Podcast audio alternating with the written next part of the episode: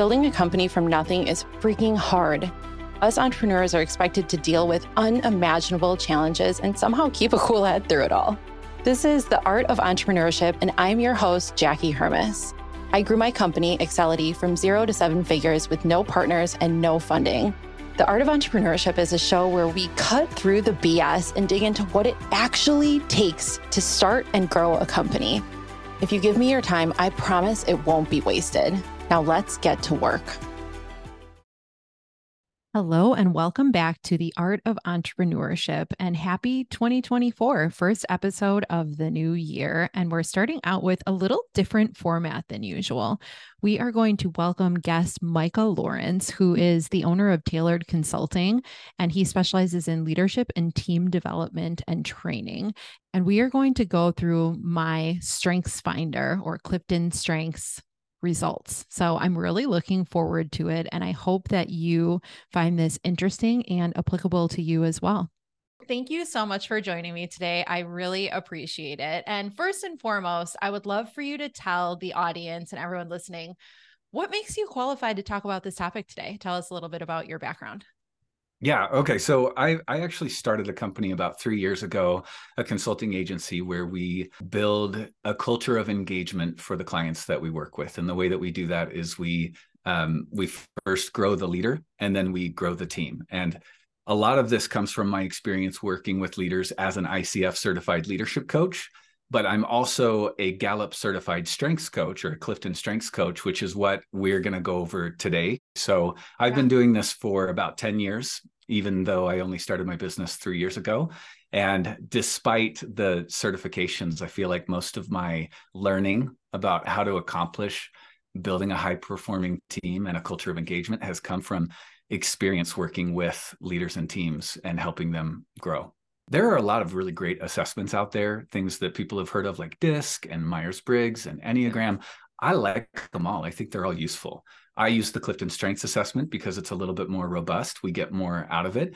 But rather than flying blind as a leader and just hoping that you can communicate with people the way that they need to be communicated, we use this tool so that you actually can target how you approach working with this employee versus this employee or this client versus this client because you know you know what's good for them or you feel like you understand them a little bit better. And you know what? I've taken a lot of those other tests and they all tell me pretty much the same thing. In DISC, I'm yeah. very red and pretty straightforward. In Enneagram, yeah. I'm a challenger.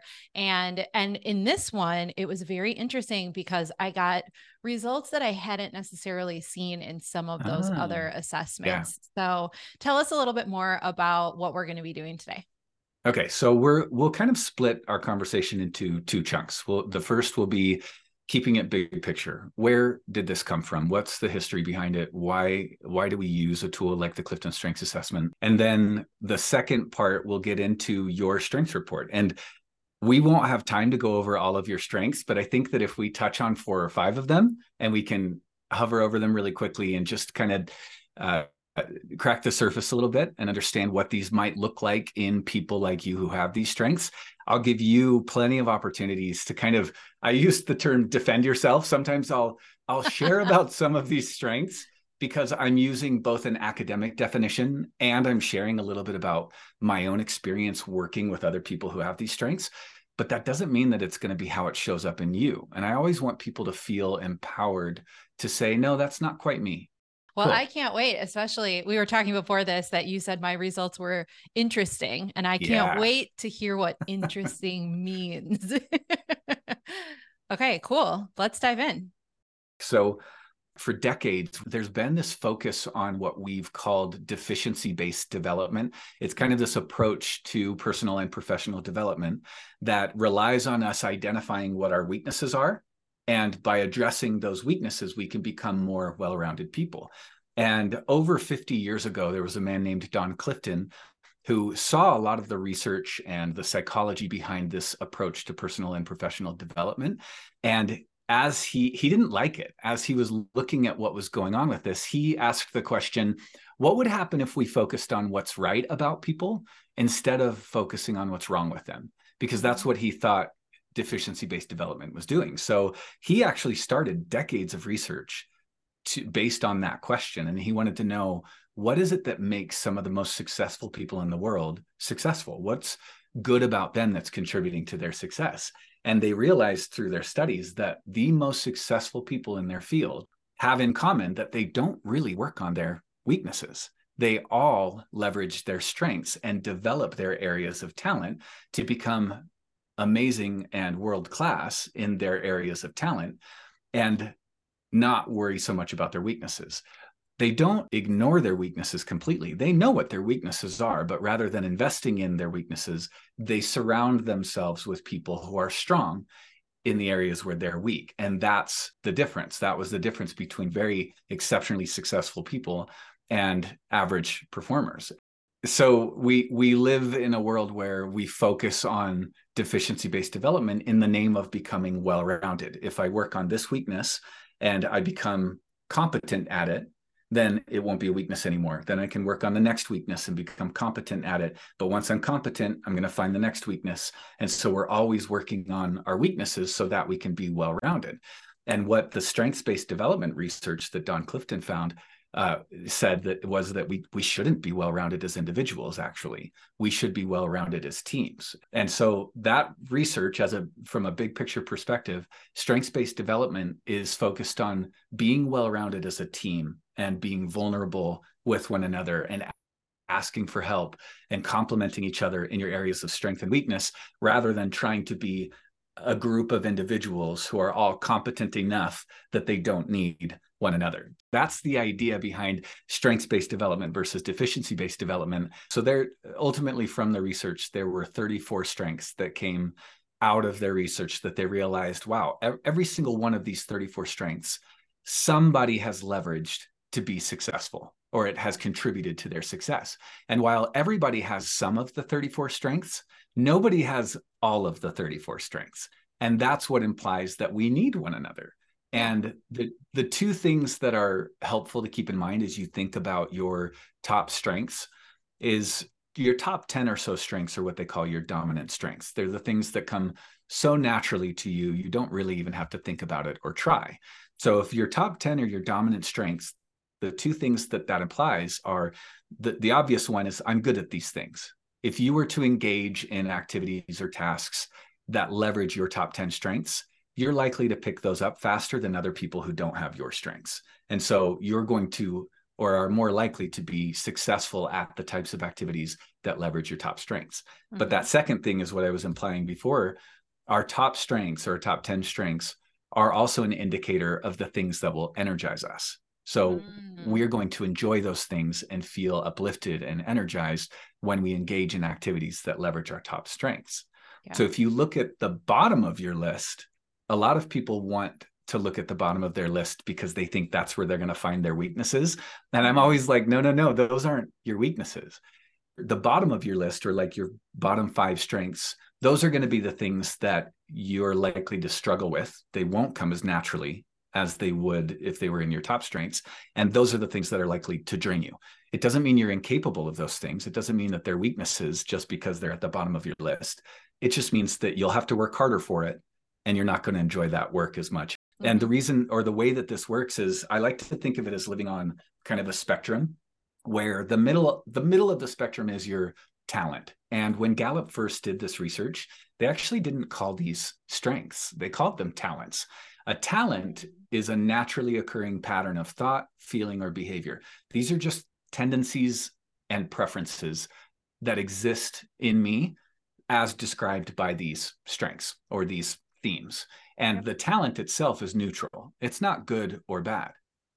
But when I leverage that natural tendency or that talent in a positive, mature, intelligent way that serves me and other people, that's when a talent becomes a strength because the situation is right the timing is right it's welcome by other people that's a that's a strength on the flip side though sometimes we misuse or we overuse our mm-hmm. talents and that's when they get us in trouble and yeah. what we're trying to accomplish through self-awareness and learning these things is we want to take control of that rather than just saying hey this is who i am and everybody else can deal with it I, mm. I want people to take back control and say, no, no, you're you're in charge. You should know what these talents look like in you, and then you get to decide: is this one of those situations where I lean into this because it's welcome, it's mature, it's a positive application of this natural talent? Or is this one of those times where I'm kind of forcing it on people, or it's not an appropriate time or place, and I need to dial it back a little bit and save that for another time?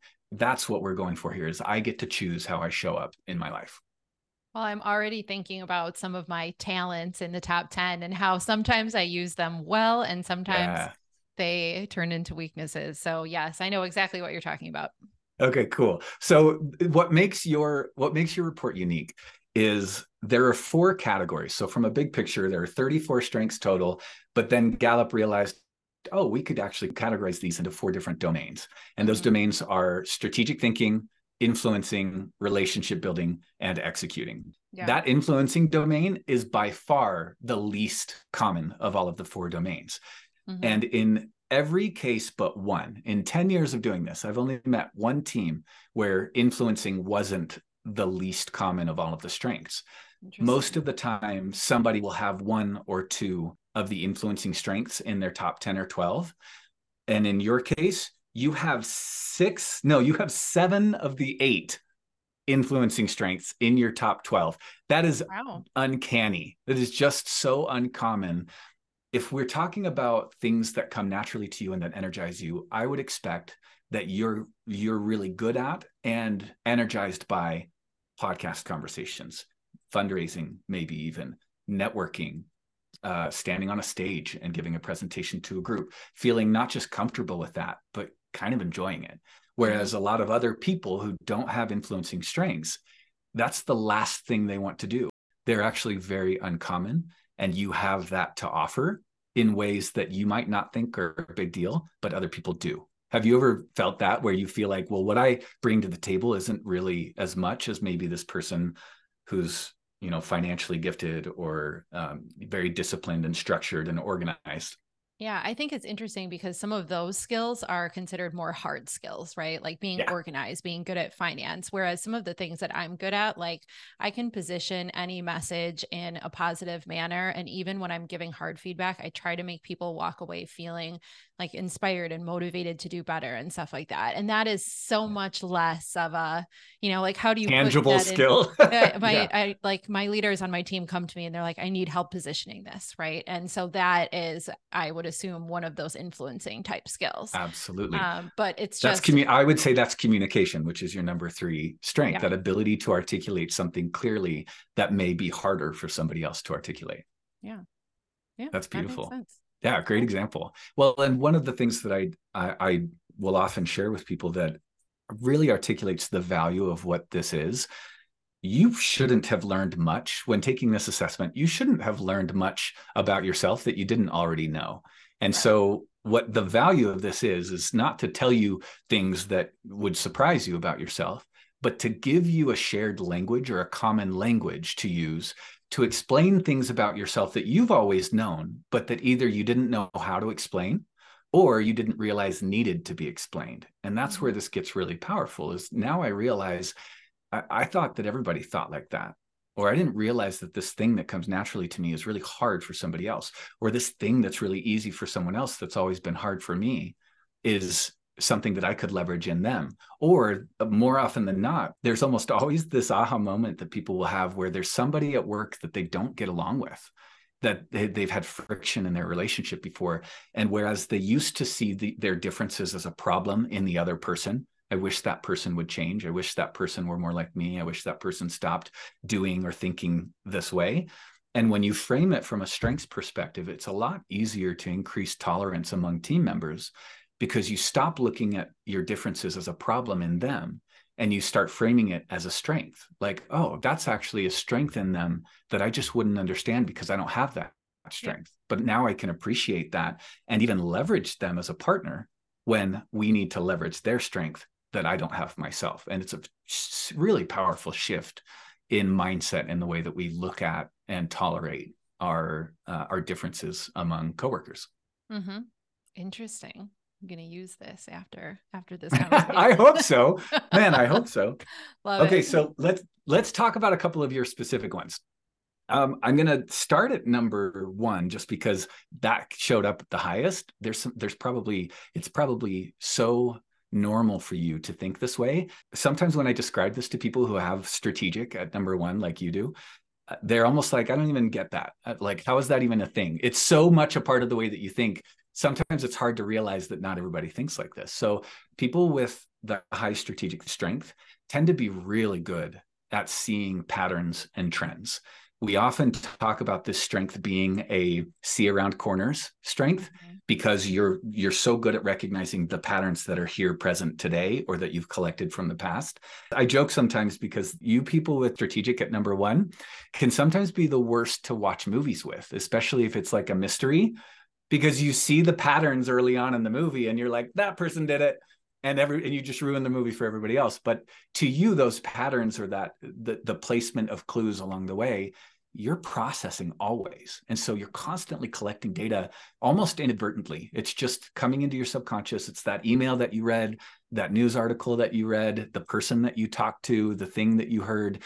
Those all paint a picture. And then once that last piece clicks into place, the future becomes more clear. Have you noticed, like, how, what does this look like for you?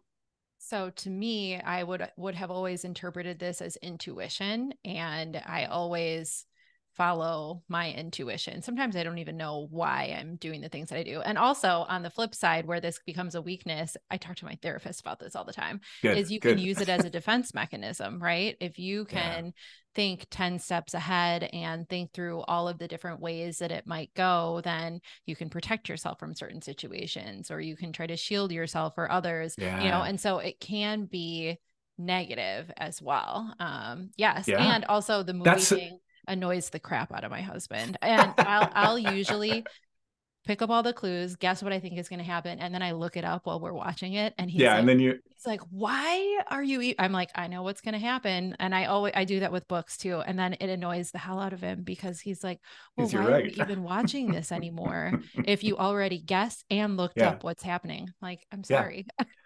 Yeah. well, that's that's part of that's part of the value of this too is is not just increasing our self-awareness but increasing our others awareness realizing yeah. this is unique. This is not something i should force on other people just because it's easy for me. Mm-hmm. the one thing that i that i warn leaders about when they have high strategic is that you can be adamant that you're right because you have good data. You've been collecting all of this data. You're good at pattern recognition and you've thought through the scenarios.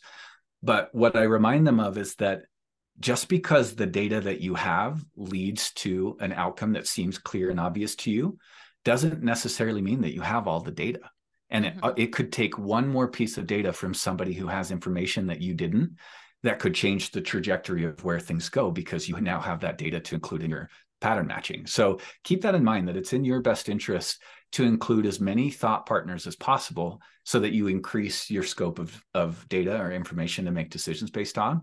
And then your conclusions will be even more and more accurate over time. Yeah, that totally makes sense. I have to stop myself from saying, I knew this was going to happen or I thought this was going to happen. And then, and I think it's kind of a self self fulfilling thing, right? Because when you, yeah look to the future and you make a guess or assumption on what you think is going to happen and then it does happen and then it's like okay well now i really think that i'm right in the future and then you yeah. get to that situation where you're really adamant that yes yeah. i completely see exactly how that applies to my life okay let's talk about a couple of the strengths that are less common in the influencing domain yeah so you have in your top 10 you have the two least common strengths of all of the strengths the, oh. the number one least common is called command and the second to last least common is self assurance. Mm-hmm. So, command is a strength that in the general population is already uncommon, but it's even less common in women. And so, what often comes up is people with high command as a talent tend to be, they just have this like leadership DNA. They like to be in charge. They don't mind sharing their opinion. They they can be imposing sometimes. I want I'm okay imposing my view on people and I want you to challenge me back if it's wrong. And I'm going to challenge you if I think you're wrong. And it's this just comfort with making decisions and leading people and make like making a decision for others can be a really daunting thought for mm-hmm. some people. But for someone with high command, it's easy to just be like, well, somebody's got to do it. Let's just do this. Follow me. and it's this like external presence this feeling of leadership and um, presence is a great word for it that makes people want to follow you because you just seem like you know what you're doing and they are drawn to that people are drawn to that now mm-hmm. on the flip side you have probably been told that you're intimidating before and sometimes so many times. so many times. Okay that's exactly that's, what i was just thinking about that's command. that. yeah. Yeah tell tell me about it. Oh being intim i don't i i think about that all the time. I'm like aren't i friendly? Aren't i you know uh-huh. all of these things supportive giving all of these things? Like what makes me so intimidating?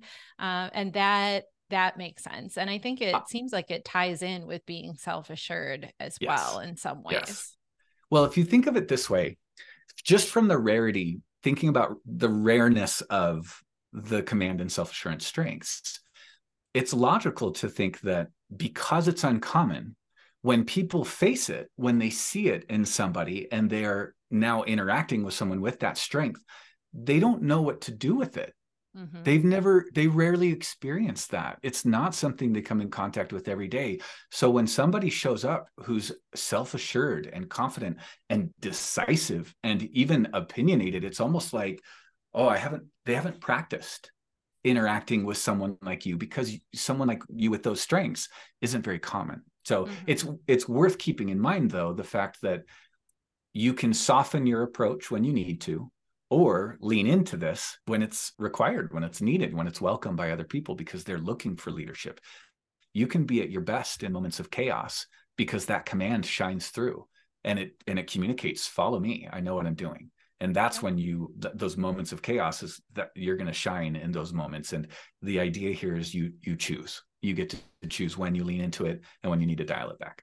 Yeah absolutely. I think that one that all sounds very familiar to me and i can see the flip side of it where like you mentioned decision making making decisions is very easy for me and i can do it quickly it's not always the right one, right? Sure. Um, and I think it ties into that intuition too. So that yeah. can be a negative use of command. And I think that you have to really work on how you how you show up, how you speak to other people, how you position yeah. things back to positioning and using your command in a positive way because I think that you can use that trait to lead people um, in a negative way or if you oh, have oh, yeah. that in combination with being reactionary i think that that can be very negative as well and that's something that i've always worked on um, so yes i definitely can yeah. see just like you said um, the talent or the trait being used in both ways i can see how it shows up on both sides for me. Okay two two quick thoughts. We won't spend as long on these. I just want to i think it's i think it's fascinating to think about for you that self assurance being number 10 and that being one of the lower uh, or the second least common is is a very powerful strength because it's almost like this internal command. It's this internal confidence in who i am and what i'm capable of. Like i am an independent person that makes my own decisions and if my life isn't going the way that i wanted it to that's my own fault. And i can make choices that align my life in the direction i want it to go. It's just like this internal compass. I believe in myself. I believe in my ability to make good decisions and i know who i am. Does that resonate with you yes that definitely rings true to me and anything anytime something bad happens i always say it's going to be fine and my husband says well what do you mean? Like how is it going to be fine? And to him i almost think that sometimes that sounds naive to him because it's like yeah. well, what do you mean? Everything's not just fine. And he's has a very analytical mind. And i know it's yeah. fine because i'm going to make it fine right? And i yeah. think that is that self-assured nature. Yes exactly. It's i'm it's not external forces on me it's me on external forces. I'm not the victim here i'm the hero. I'm going to make this happen and i'm going to own own up to my decision and the path that i create for myself. Yep.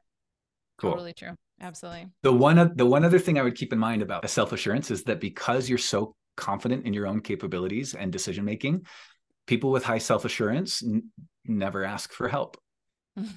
and that's not good. I, we yeah. we need to be aware of the fact that you you shouldn't do it all. You don't have to do it all. And when you're not okay, it's okay to not be okay.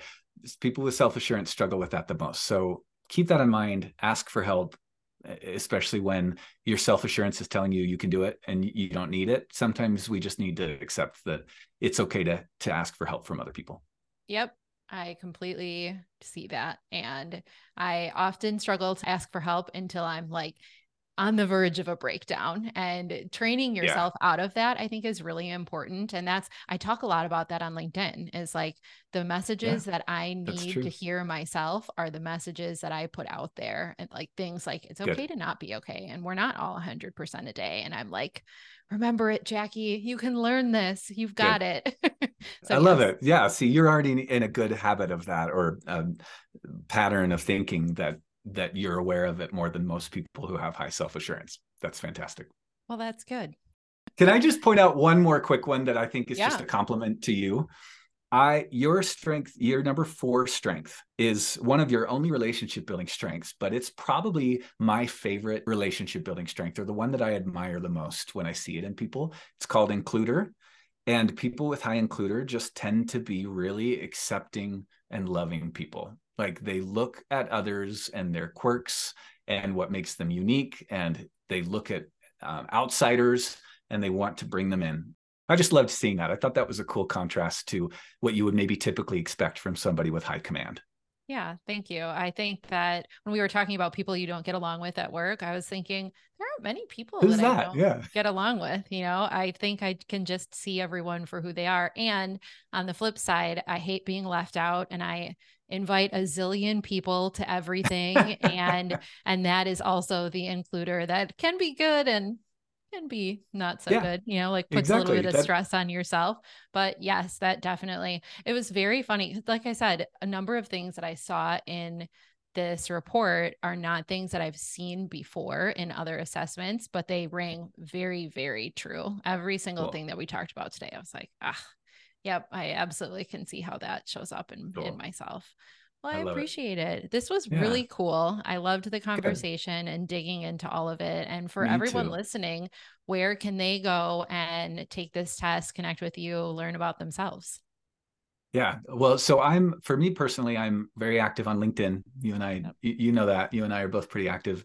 Um, I also have a um, a link that I can share with people to just take you directly to the Clifton Strengths assessment, or you can Google Clifton Strengths Gallup, and it will um, it'll have plenty of links to take you there. So it's not something that, that I have exclusive access to. Anybody can take it whenever they want. It is a little bit expensive if you want to take the full assessment, but for anybody who's interested in, so it's like sixty dollars if anybody's interested in personal development or professional development and they know that they'll actually read their report and think about these things and put it into practice it's 100% worth the effort i actually i encourage people to do it with their partner too have their mm. uh, partner take the assessment and even if it's over months and months talk about what these strengths look like for you because it'll help you not just internalize uh, these things about yourself but you will have some aha moments with your partner that you probably wouldn't have had otherwise and that could be really meaningful too so more than anything find me on linkedin i love it when people uh, interact message me comment it's my favorite Thank you so much. I really appreciate it. And for everyone that's listening, if you loved this episode, you got value out of it, please make sure that you connect with Micah and that you share this episode so that more people can hear this message. Thank you. Thank you.